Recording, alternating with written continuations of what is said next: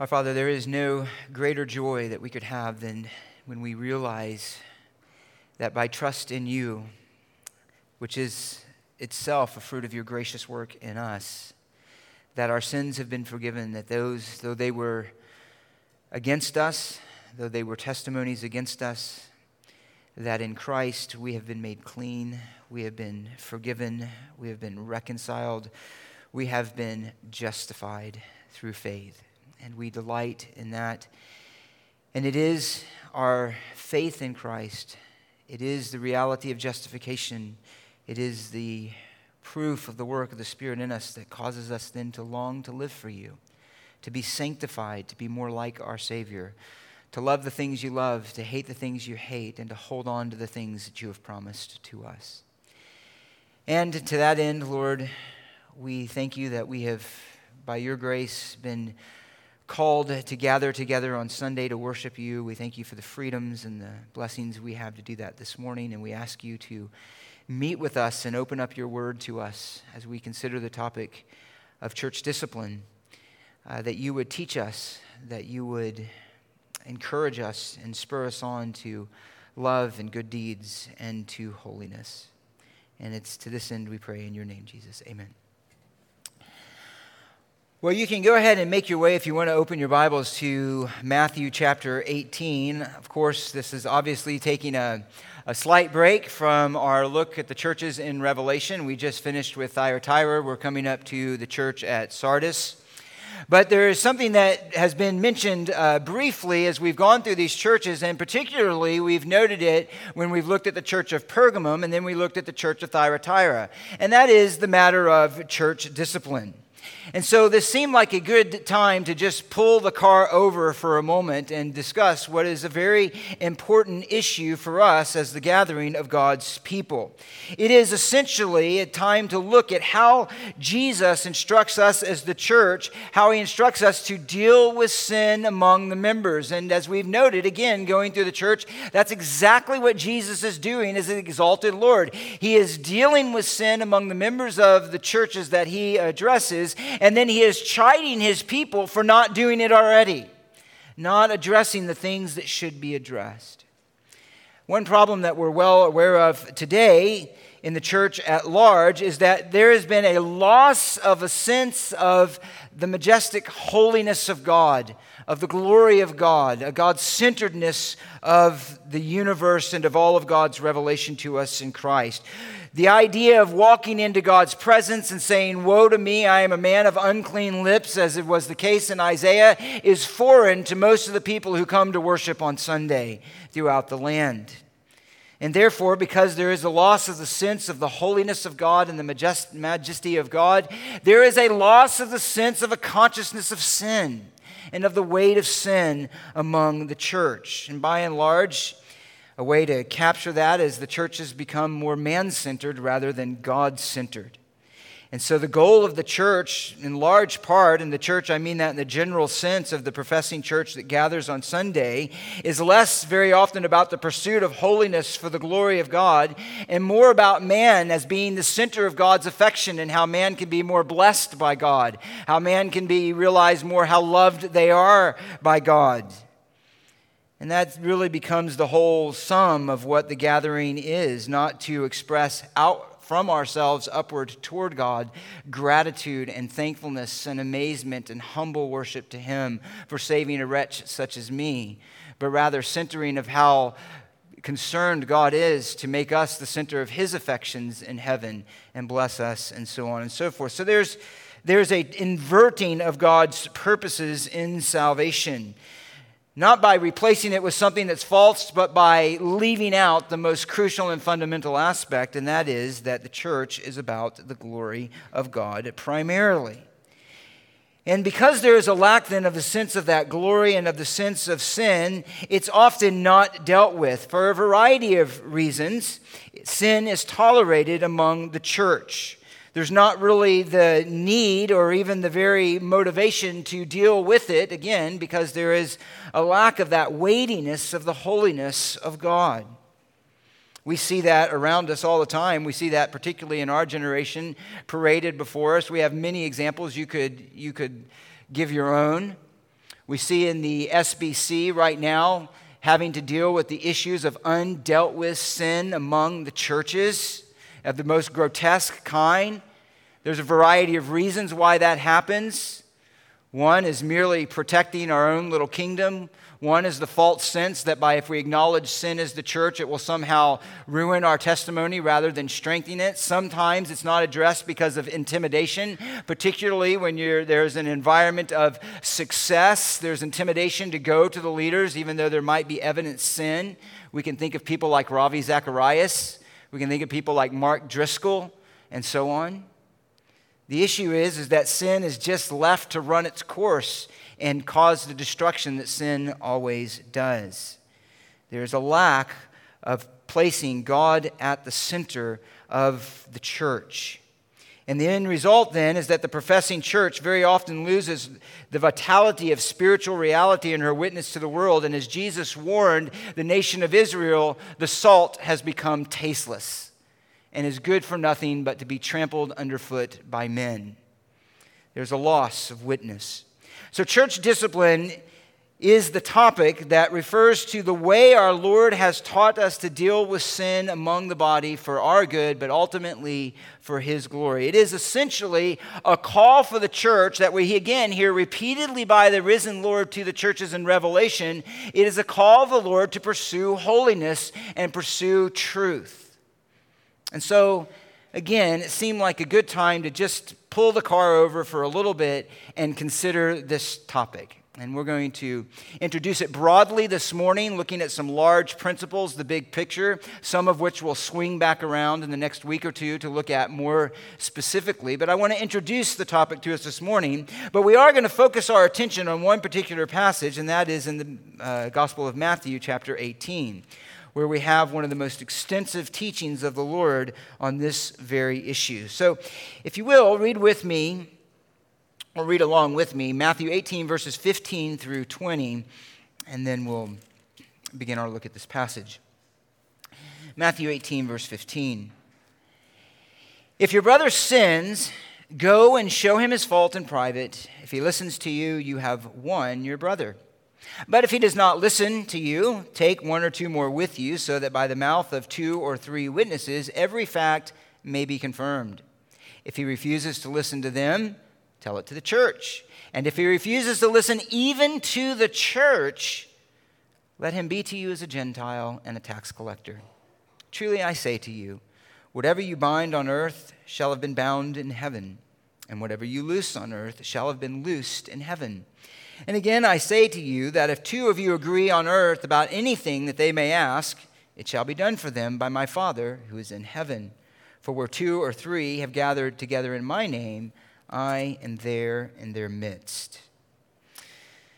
And that is the Lord's teaching on how we are to function as His body, as His people, in dealing with sin among our members. And so let's begin and I'm trying to keep with P's, so here's a fancy word for the prolegomena of church discipline. That is merely to say introductory matters, things to introduce the big picture. And first, let's begin then with the context. We're kind of parachuting into chapter to verses 15 through 20. But what is the general context of Matthew chapter 18? In verses 1 through 6, he's dealing with the seriousness of causing one of his own to sin who's causing one of his own to sin. He says in verse 6 If whoever causes one of these little ones you believe in me to stumble, it would be better for him to have a heavy millstone hung around his neck and to be drowned in the depth of the sea. In verses 7 through 10, he talks about the seriousness that which we ourselves need to pursue holiness. And that's where he gives a common teaching, and he gives it in other places, that if, if there's sin in our lives, we need to cut off our hand and our foot. We need to go through the most extreme measures so that we can not be dragged down by sin, but to pursue holiness. And then in verses 12 or 11 through 14, he deals with the seriousness of seeking those who go astray, those who do get caught up in sin, those who do go down a path of unrighteousness.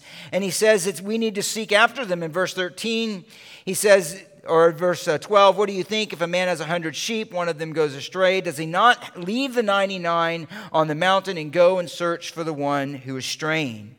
And then in verses 15 through 20, he gives the process of pursuing the one who has strayed and protecting the holiness of the church. And so that's the general context. And then after this, he's going to give an extended parable on forgiveness. And what does that forgiveness look like when one is restored to the church and one does repent of their sin? So, this is, as I noted, the process often referred to as church discipline, although that title does not occur in the passage, that is the issue that he's addressing. So let's begin just very, again, broadly by giving a definition of some terms, the definition of church discipline. Well, the very beginning of that, and what is mentioned in this passage, is the church. Is the church. Ultimately, he mentions it and tell it to the church, the sin, the, the sin of the unrepentant brother or sister. So, what is the church? Well, interestingly, Matthew is the only gospel writer to use the word here that's translated as church, a word you're familiar with, ecclesia. Uh, but he uses it here for the second time. He used it the first time in chapter 16, verse 18, where he said to Peter, after that great declaration that had been revealed to him by the Father, he says, I will build my church, and the gates of Hades or the gates of hell will not prevail against it. That was the first time. And here he uses it again in verse 17. Tell it to the church. It has the basic idea, the term itself, of any assembly, a well defined group that is gathered together. It's used in the New Testament. It might surprise you to refer to Israel in Acts chapter 7, verse 38, referring to the congregation of Israel in the wilderness. It's used to speak of a secular society, of the gathering of uh, Ephesus, of the civil authorities together. It's, it was a common word. But we understand the term as referring specifically to those who gather on the Lord's Day or on Sunday who profess their faith in Christ and come together to worship Christ. And, and that's how it's most commonly understood now. And that's because as the church began to grow and spread throughout the Roman Empire, that term became almost exclusively, or essentially, uh, eventually, exclusively associated with that very idea Christians who are gathered together on Sunday to worship the Lord. Now, there are two broad categories in which the way that word is used in the New Testament. It can refer to all of those who are actually in Christ on heaven and earth, so everybody who actually is united to Christ. In Ephesians 1:22, he says he put all things in subjection under his feet and gave him his head over all things to the church. That means the church, all of those who belong to them, all of those who are in him by faith and by union of the Holy Spirit.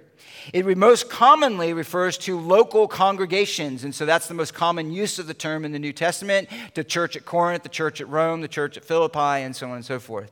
To those who are gathered together as local congregations.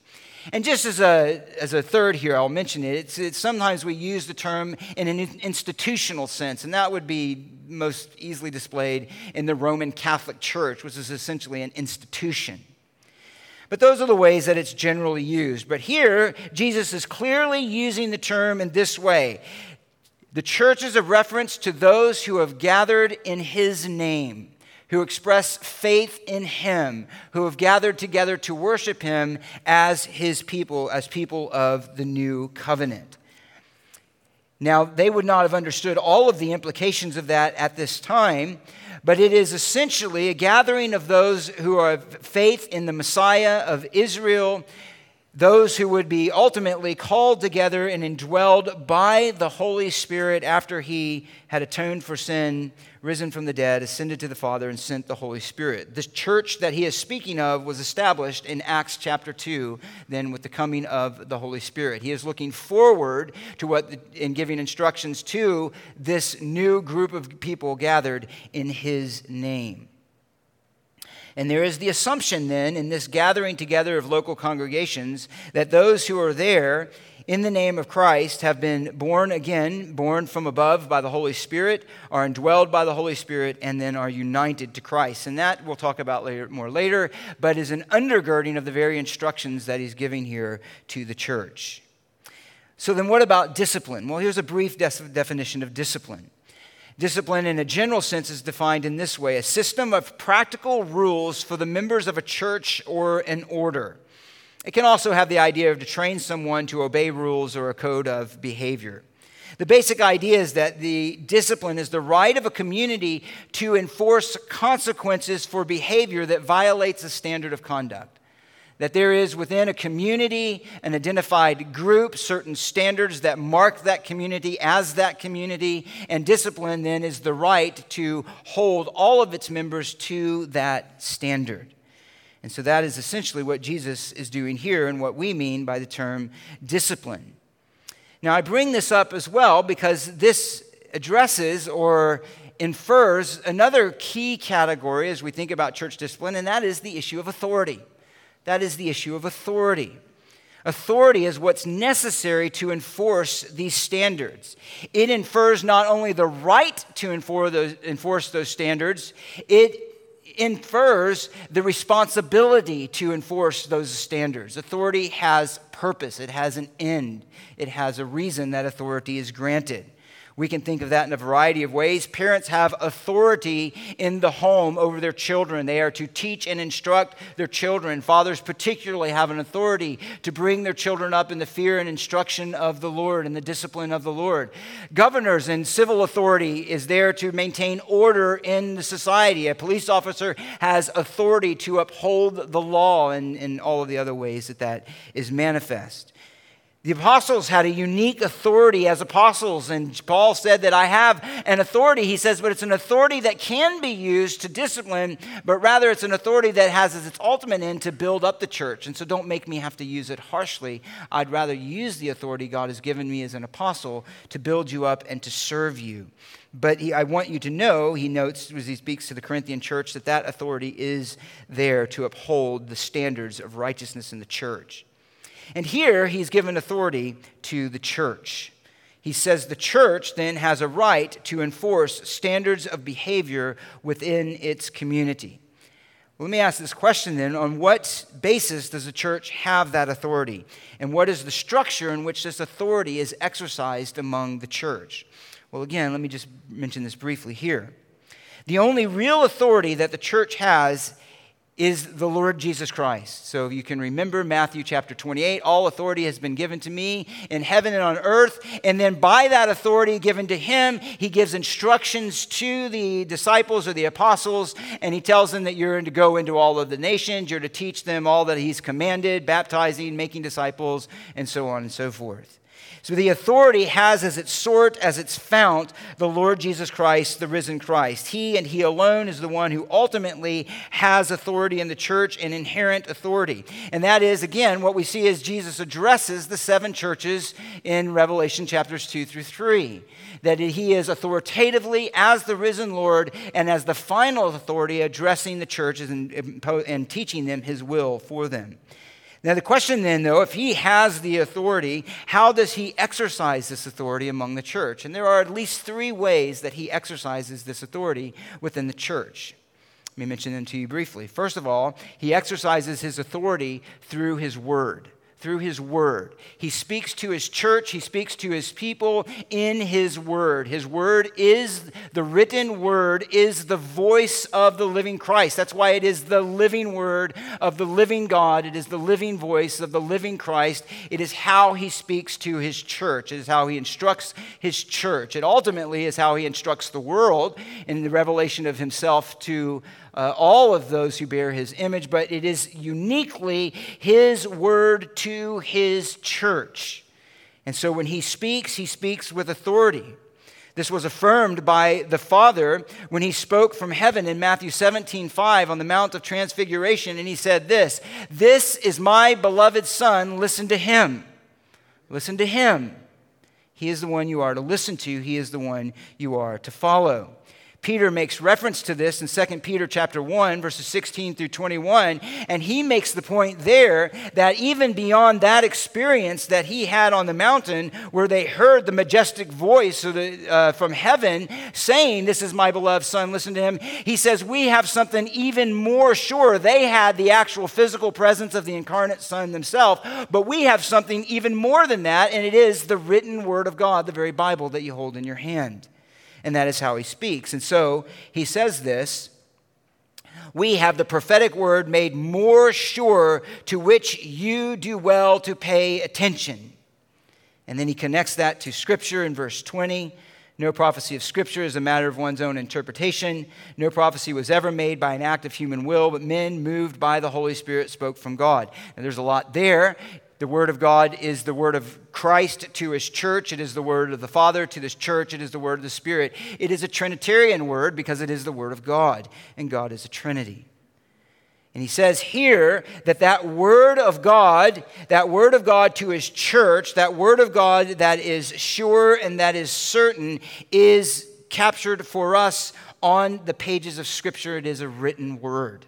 And so Christ exercises his authority to the church through the written word. The very instructions that he's giving us in how to deal with sin is written in his word that we are to understand and we are to apply to our own lives and to our lives as the gathered church. There's a second way that he communicates authority, and that is through elders. Through elders. He has established two offices within the New Covenant Church. It is the office of elders and it is the office of deacon. Elders, also known as overseers and so forth, they are given by the risen Christ an authority to minister the word of God and to lead the people according to that word. And it is an something that he has entrusted to them. There are many examples of this, but let me just give you a few. In Hebrews chapter 13, he says this Obey your leaders and submit to them, for they keep watch over your souls as those who will give an account. Let them do this with joy, not with grief, for this would be unprofitable for you. In other words, you as the congregation are to listen to the instruction of the elders, those that God has given to lead and to shepherd, inasmuch as their ministry conforms to the word of God. He says in 1 Peter chapter 5, I exhort the elders among you as a fellow elder and witness of the sufferings of Christ. He says, shepherd the flock of God, exercising oversight.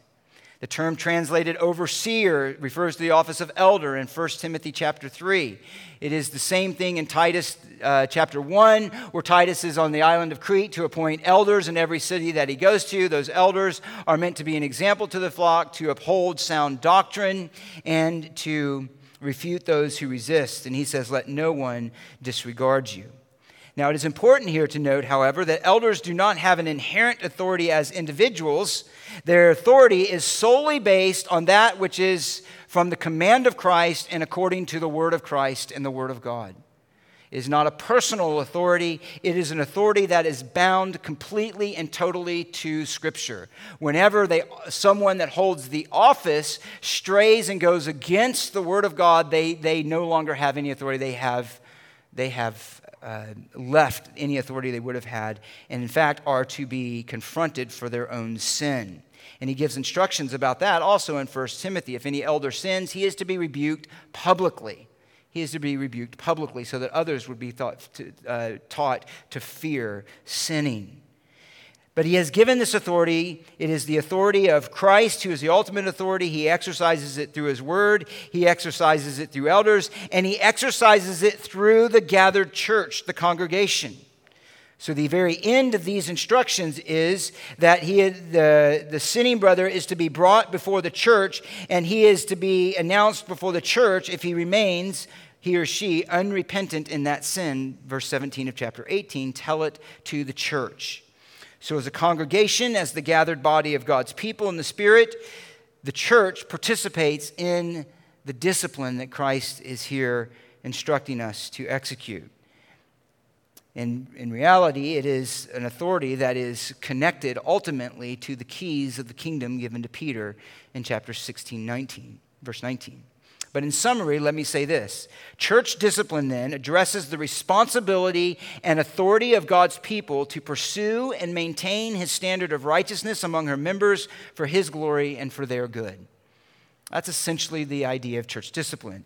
It, is, it addresses the responsibility and authority of God's people to pursue and maintain his standard of righteousness among her members for his glory and for their good. Now, that's what church discipline is. What church discipline is not. And it's important to note this by contrast, because we see it wrongly when it is exercised uh, very often in a wrong way. First of all, what church discipline is not it is not a means of ultimately determining a person's salvation. It is not a means of ultimately determining a person's salvation. Notice what he says in verse 20 of Matthew 18. He says this He says, Let them be to you as. Let them be to you as, or excuse me, verse 17, as a Gentile, as a tax collector. And by saying Gentile and tax collector, those who are outside of the will of God, those who are outside of the people of God, in essence, as an unbeliever, those who are not participants in the covenant. But he says, let them be to you as a Gentile or a tax collector. That means they are behaving in that way. The testimony of their life is, is displaying that they are not regenerate. And they are then to be put out of the people of God and made separate. They are to be identified as outside of God's people, not inside and a part of his people. Now, God alone knows the heart, and it is conceivable that even a regenerate person can exercise such amazing levels of hardness as to reach that and then come back to repentance. That's possible. It is possible. And that, that is left open as a possibility. However, the intent behind church discipline and being put out of the people of God is this is that it marks someone who persists in the re- and resists the work of the Holy Spirit to such a degree that the only declaration that can be made about their life is that they are unregenerate and an unbeliever and, believer and outside of the saving covenant of God in Christ. And so that is the idea. So it's better to say in those situations that the person is acting and demonstrating themselves to be an unbeliever and has no reason for confidence of their sins having been forgiven in Christ. And that is the point. Now, we'll talk about that later. The idea and how regeneration sits behind that is if somebody is regenerate and has the indwelling Holy Spirit who is opposing sin within us, who is affirming the truth of God's word, that the pressure will be so great when it finally reaches that level, level that it will be unbearable and they will be brought to account for their sins and repent. And if somebody doesn't, then it indicates they don't have that inward ministry of the Spirit and they are to be put out. So, first of all, it's not a means, however, of ultimately determining a person's salvation.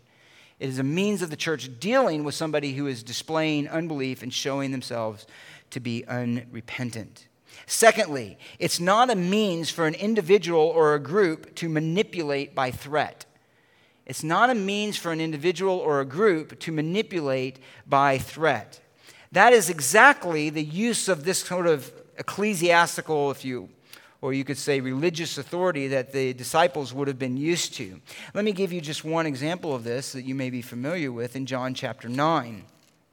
In John chapter 9, you remember a man who was healed of his blindness is brought before the leaders of the nation of Israel. He is brought to give an account before the courts of those who have authority within Israel. And he is brought to give an account about who healed him, about this Jesus. And so there's a rather amusing interchange between this man and the leaders there. But it says there, uh, worth noting here, is that his parents were also brought to testify because they were saying, well, could he have really been born blind? Was he born blind? And they wanted to bring his parents in, and, but they wouldn't come because they were afraid of being put out of the synagogue. And that was the way that they exercised their authority there. It was by means of intimidation. If you don't agree with them, if you don't toe their line, then they will put you out. You can see an example of that as well, even with the apostles. They said they instructed them to not teach or preach in this name, the name of Jesus, and they flogged them and they put them out. And of course, they continued to because they said it's better to obey God rather than man. The point is, is that sometimes this authority religiously, not only among the, the Pharisees in, in first century Judaism, but also in the church, power is wielded as a means of bringing into conformity to the will of an individual or a particular group, not in conformity to the Word of God specifically. This can happen in churches who approach sanctification and church life legalistically. We dealt with that a little bit in uh, Ephesians chapter 2 in the church at Ephesus. In this case, in many cases, church discipline becomes a weapon to threaten with, to, to beat people into submission, to cause them to obey or else kind of attitude. In this environment, public humiliation, threat of punishment, or being ostracized can come whenever the pastor demands implicit obedience to his authority or the leadership establishes and demands conformity to their own standards of righteousness. Some of you are familiar with this, but I know of people whose names have been publicly mentioned during sermons and their and private counsel has been publicly displayed before others for such things as watching the wrong kind of TV show, going to the wrong places, and so forth. That is a wrong use. That is a sinful use. That is an ungodly use and has nothing to do with the Lord's instructions here. This type of church discipline is marked by harshness intimidation, and cultivates an environment of fear and hypocrisy. We noted that a bit when we talked about legalism. And that is precisely the opposite of Jesus' instructions here. So, what is the goal then of church discipline, or what are the goals of church discipline? What is it then? If it's not intimidation, if it's not fear, if it's not a way to exercise uh, harshness or the personal will of those who hold some kind of office within the church, then what is it? What are the goals of church discipline? Well, first of all, Jesus lays out a basic goal of church discipline, and that is restoration. That is restoration. The goal of church discipline, of dealing with sin, is that the sinning member would be restored to an obedient walk with the Lord and therefore the joy and the blessing of walking with Christ and of faith. So, the first goal of church discipline is restoration. That is the heart of God. The very heart of God behind this is explicitly stated as well in Hebrews chapter 12. Now, this is speaking of the direct discipline of the Lord, but he says this Do not regard lightly the discipline of the Lord, nor faint when you're reproved by him. For those whom the Lord loves, he disciplines, he scourges every son whom he receives. That is part of the Lord's instructions here, is that he wants his people to feel consequences for their sin, but the goal of that is so that they would be restored, so that they would turn away from a path that is destructive. In fact, in Hebrews 12, he says the ultimate goal, even there, of the Lord's discipline is that that we would share in his holiness and know the peaceful fruit of righteousness. And so it is the idea of restoration. And he says that in verse 15. Look at the end of it. Go, if your brother sins, show him his fault in private. If he listens to you, what does he say? You have won your brother. That's the goal. Remember, right before that, preceding this, is the going after the one sheep who has gone astray. Why? That he might be restored, that he might be brought back into the fold. Here it is. Why would one go to a sinning brother? So that they would be won. Won where? Won back to Christ. Won back, won back to faithfulness. Won back to obedience and the blessing of God. So, the goal of church discipline is not the exclusion of the individual, but their restoration to fellowship with Christ, to the body of Christ, and to the path of righteousness. And here is a helpful way to think of it, I think. It, that the goal of church discipline is restoration, the threat of church discipline is exclusion or excommunication from the people of God, being put out of communion with them. But that is a consequence of rebellion. That is not the goal of, of church discipline and dealing with sin. Again, the goal is restoration, it is repentance, it is the embrace of forgiveness. Just as a little side note, you remember that Paul, when he was uh, addressing the church's response to the brother that had sinned and sinned specifically against Paul in 2 Corinthians chapter 2, he says, be sure not to continue to treat him harshly, but in other words, embrace him. Let him know that he is forgiven because we're not unaware of Satan's schemes that wants to keep bitterness and resentment and create factions within the church, which the church at Corinth was prone to. He says, No, rather envelop him with your love. Rather envelop him with the sense of the forgiveness of Christ. Restore him, bless him, embrace him as a returned brother. And that is the idea in the heart of Christ here. A second goal of church discipline is love. Is love. One little phrase that sometimes is missed when we often think of how love is talked about in Christian love in 1 Corinthians chapter 13, I believe in verse 6. Yes, verse 6. He says this. He says, Love does not rejoice in unrighteousness, but rejoices in the truth. Love does not rejoice in unrighteousness, but rejoices in the truth. Now, we're going to talk more about that later. But the reality is, is that if we love somebody, then we want them to pursue a path in life that is for their good and for their blessing. And sin destroys, sin brings death, Sin brings the discipline of God, righteousness brings the blessing of God. And if you love someone, then you will address those things that are causing destruction in their life. It means that you would deal with sin.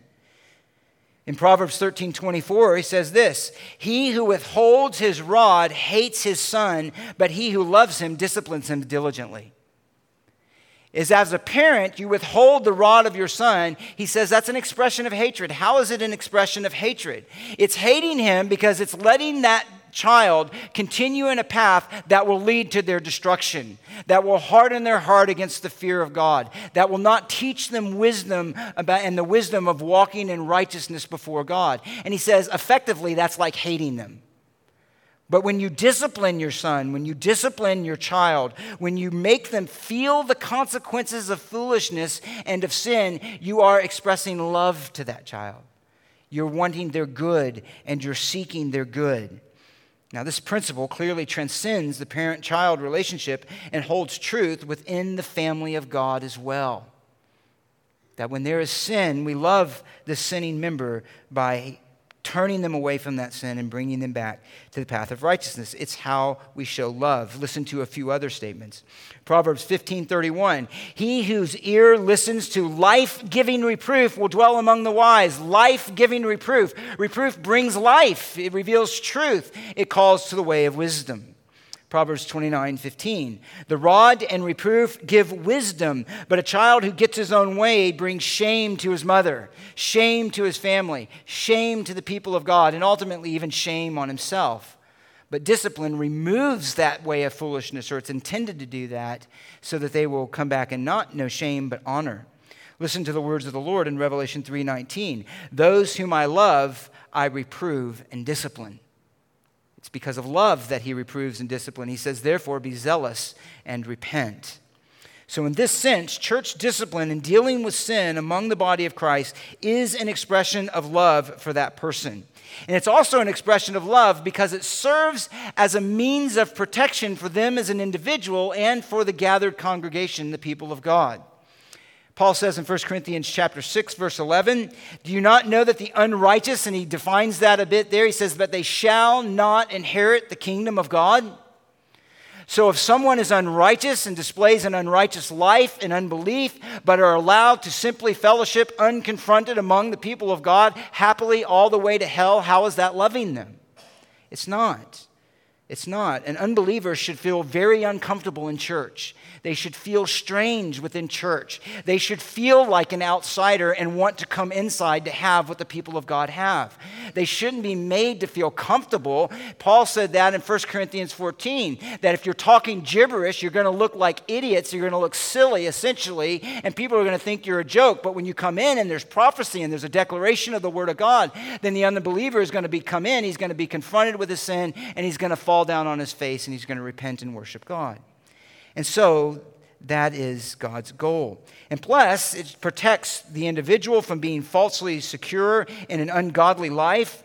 And it protects the church because, again, Paul says, and we'll come back to this at another point, but we've repeat, mentioned it several times in 1 Corinthians 5 5, a little leaven leavens the whole lump.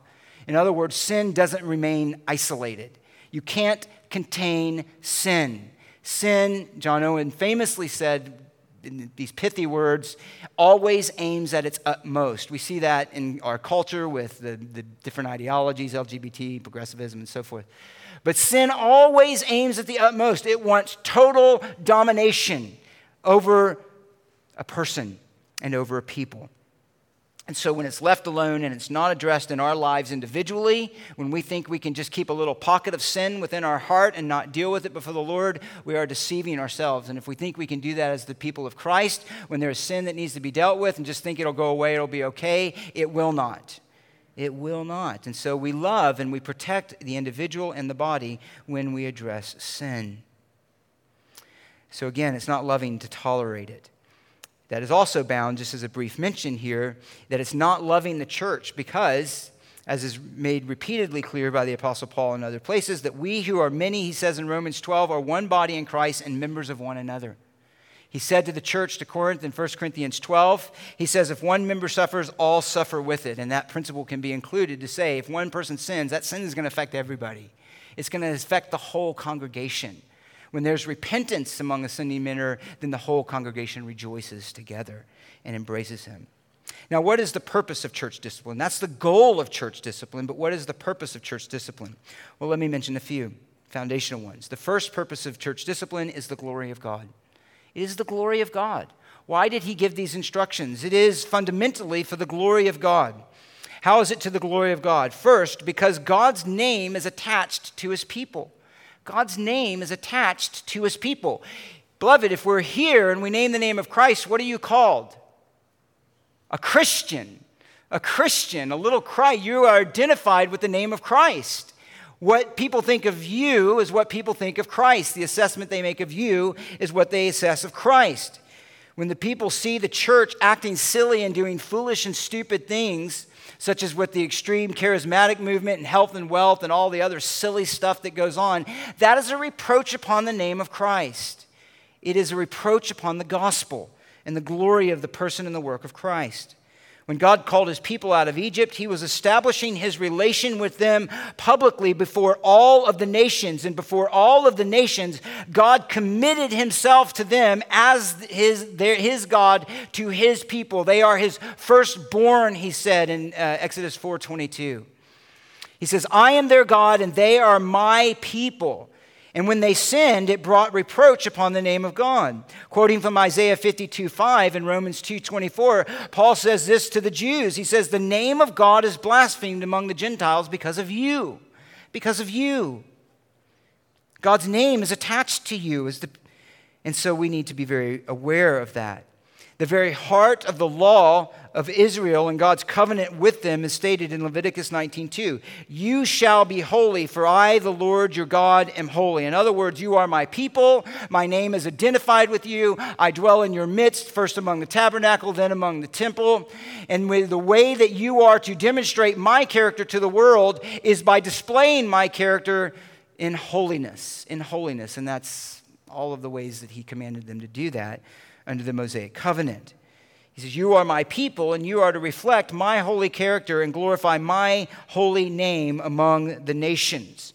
And when sin was found then among the people of God in the old covenant in Israel, he says in Deuteronomy 17 7, You are to purge the evil from your midst.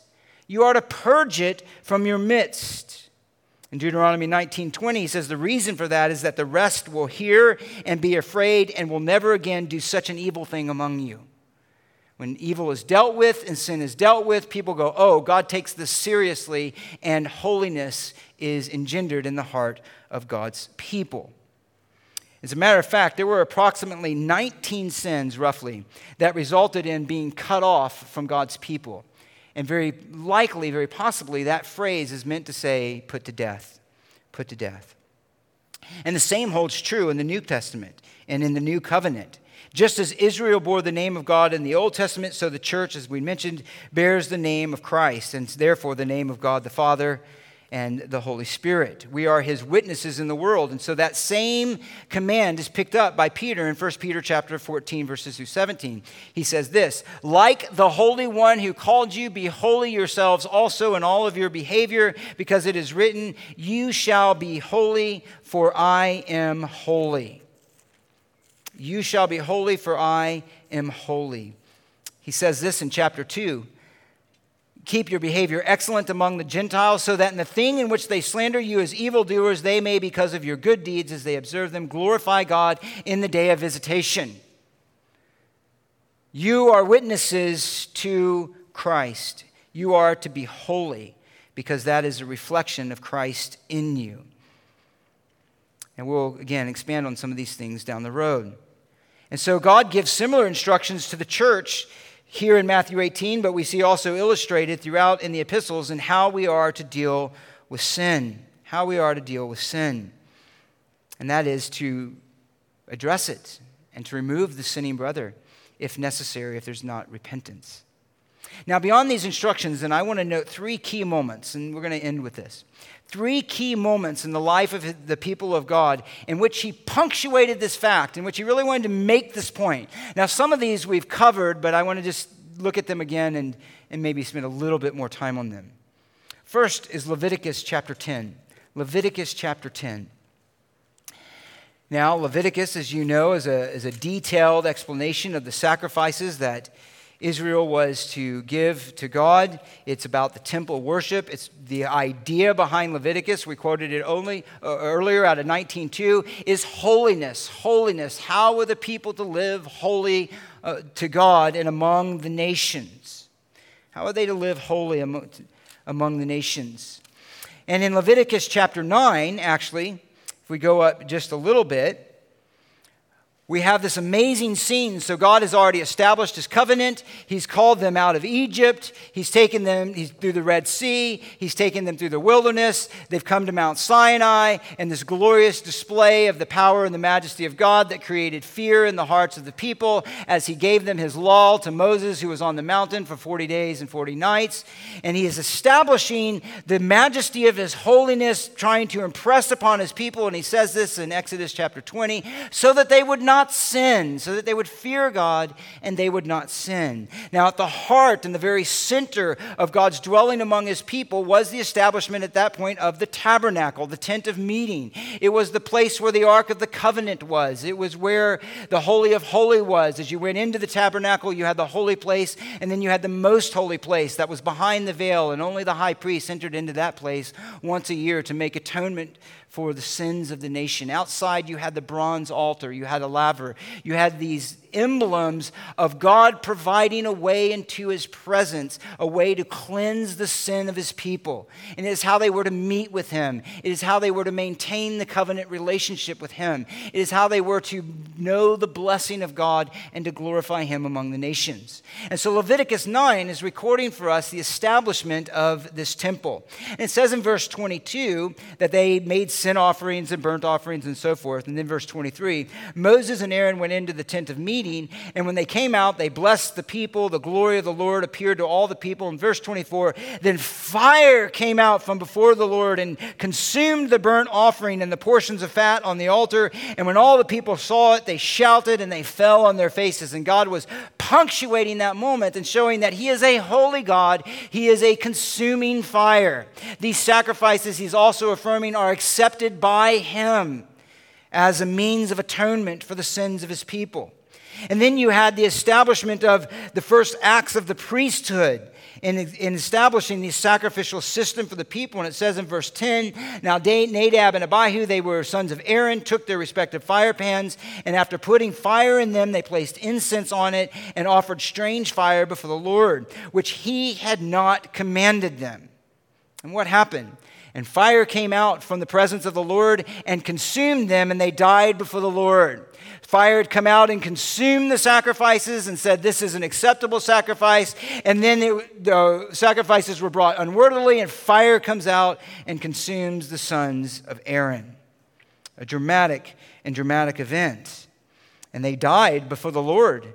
He says, They died before the Lord, that is, in his presence. God killed them right there on the spot. And Moses immediately looks at Aaron and he says this in verse 3 Then Moses said to Aaron, It is what the Lord spoke, saying, By those who come near me, I will be treated as holy.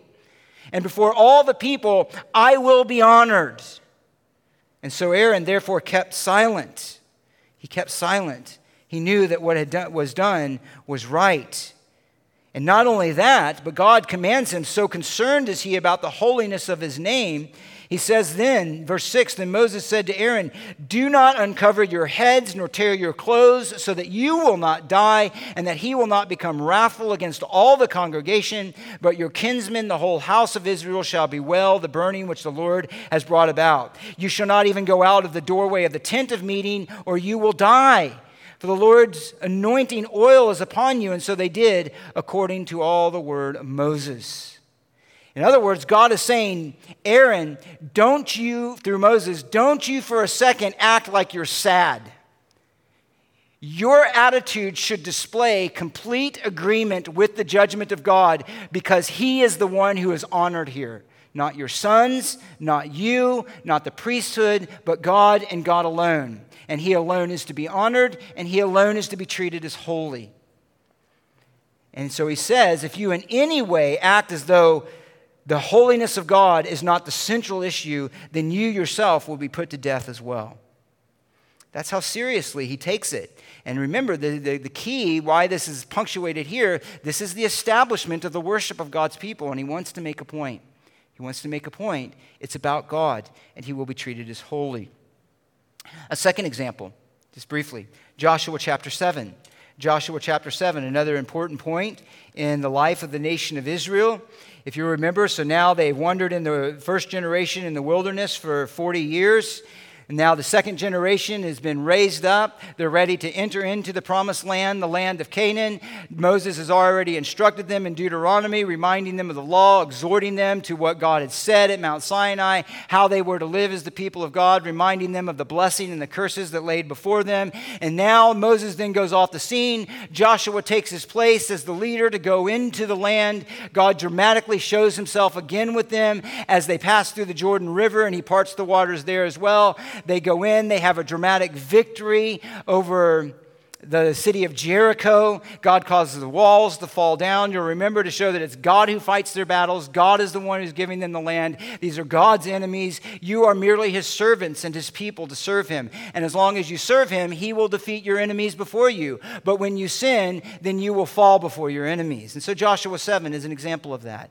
It's punctuated. So Israel, after their, their victory at Ai, uh, uh, Jericho, they come into a city of Ai. Now, Ai, this was essentially a small city and they go up and they only send a few, a portion of their army, and they are defeated and they are humiliated. And then Joshua goes, Oh, woe is me, woe is me. Why were we defeated? God, I don't understand it. Here, here we just saw your power. We're coming into the land, and now we're defeated by this rather insignificant kind of army. And God tells uh, Joshua essentially, Stop whining and get up on your feet. It's because Israel has sinned. They have, verse 11 of chapter 7, they have transgressed my covenant which I commanded them. And then so he explains to him he needs to deal with the sin in their midst. And then he goes through a process, and this person named Achan is brought before them as the one who had committed the sin. And so he says, when that gets zeroed in on uh, Achan in verse 19, Joshua said to Achan, My son, I implore you, listen, give glory to the Lord, the God of Israel, and give praise to him, and tell me now what you have done, and do not hide it from me. In other words, give glory to God. Acknowledge your sin. Acknowledge the justification of God of why He has brought about this defeat before our enemies. And so Achan actually gives a model of confession. He says in verse 20, I have sinned against the Lord, the God of Israel. This is what I did. And then he's very specific. I went in among the spoil. I took a beautiful mantle. I took some silver. I took a bar of gold. I coveted them. He talks about what he did. He talks about his motive. And then he talks about how he tried to hide it. I covered it in there. And then he takes everything he was told to go get it and he brings it before the congregation. And he says, This is what I did. Now, we would expect at that point for them to go, Hallelujah, praise God. He has repented of his sin. Therefore, let's forgive him and let's again come as the people of God and enter into the land. And that's not at all what happened. What happens? Well, he says this in verse 25 Why have you troubled us? The Lord will trouble you this day. And all Israel stoned them with stones, and they burned them with fire after they had stoned them with stones. And they raised over him a great heap of stones, verse 26, that stands to this day. Why? Stands as a witness. And the Lord turned from the fierceness of his anger, and therefore the name of that place has been called the Valley of Achor to this day. What was God doing? He's saying, Look, we're entering into the land. I've given you this land, it is a land of promise. And I will defeat your enemies because they are my enemies. I will give you the land because it is my land to give. I will establish you as my people. You will be a people who worships me and who knows my blessing. But let me tell you this that I will not tolerate sin in your midst. You are going in as my people, and you are to live and to act as my people. And if you don't, I will deal with sin. And so he dramatically does that point is this God will not tolerate it. He will be treated as holy. He will be treated as holy. Now, we might say that that is the God of the Old Testament, is not the God of the New Testament. Well, we're going to pick it up here next week, but let me just remind you as we come to the Lord's table that that is to forget what the Lord's own actions were when he went into Jerusalem as their king. What did he do?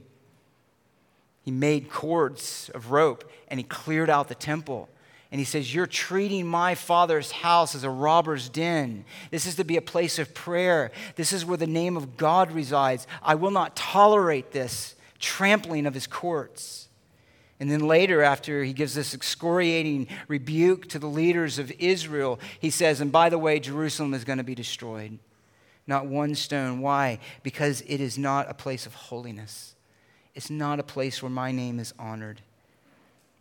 Well, pick it up there, but we are to be reminded of this that God calls us as people. We are people who stand in grace we are a people, even as we come to the table this morning, who remember that our righteousness is the righteousness of Christ given to us. His obedience ultimately displayed on the cross, standing in our place, offering his life as an atonement for our sin, as propitiation for our sin, turning the wrath of God away from us by placing it on his Son, bringing us into his near fellowship as sons and daughters, forgiven of our sin, given a hope which is unshakable all of that in Christ, but he says this, but I will be treated as holy. And coming into my and experiencing my grace is not an excuse for, to ignore sin, but all the more you should abhor it. All the more you should love holiness. All the more, as you've been awakened to the glory of God, you should pursue that glory by living righteously. And so the table reminds us of that. And that is precisely in the context of the words we so often repeat of 1 Corinthians 11, that very thing. He says, Some of you are coming in an unworthy manner. You're not treating it properly. And so you're not dealing with sin among you, so I'm going to. So some are sick, some of you sleep, but I'm going to deal with it. So God takes it very seriously, even as we come to the place to remember His grace, that we live and demonstrate that grace in our lives. And so it's a time of reflection for us to remember His goodness and His mercy it's a time of reflection for us to consider our own lives and our own role within the church of God and the body of Christ. It is a time for us to reflect on anything that we need to deal with in our lives. And it's a time to remember that we are accepted only by grace, but it is that same grace which He will enable us to live for Him. So let me pray, and then the men will pass out the elements and we'll remember the table together. Father, thank you for your word. Thank you for the grace of Jesus Christ, because we realize, each one of us who knows you, that we have sin, that we have sinned against you, and our sin grieves you. And yet we are not left in our grief, but we are left in hope. We are in our grief over our own sin, turned again and again to the cross of Christ where our sin was atoned for. And we say with David, How blessed is the man whose sins are forgiven, to whom the Lord does not impute iniquity. And we delight to realize that the iniquity we committed, the condemnation for it was imputed to Christ. And our Lord Jesus Christ, your perfect life, your perfect righteousness, your perfect obedience is imputed to us, and we are counted free. For freedom, we have been saved the freedom to live for you, the freedom to know you, the freedom to walk in righteousness. And so, as we come to your table and remember these things, please stir up these truths within us for your everlasting glory and for our good.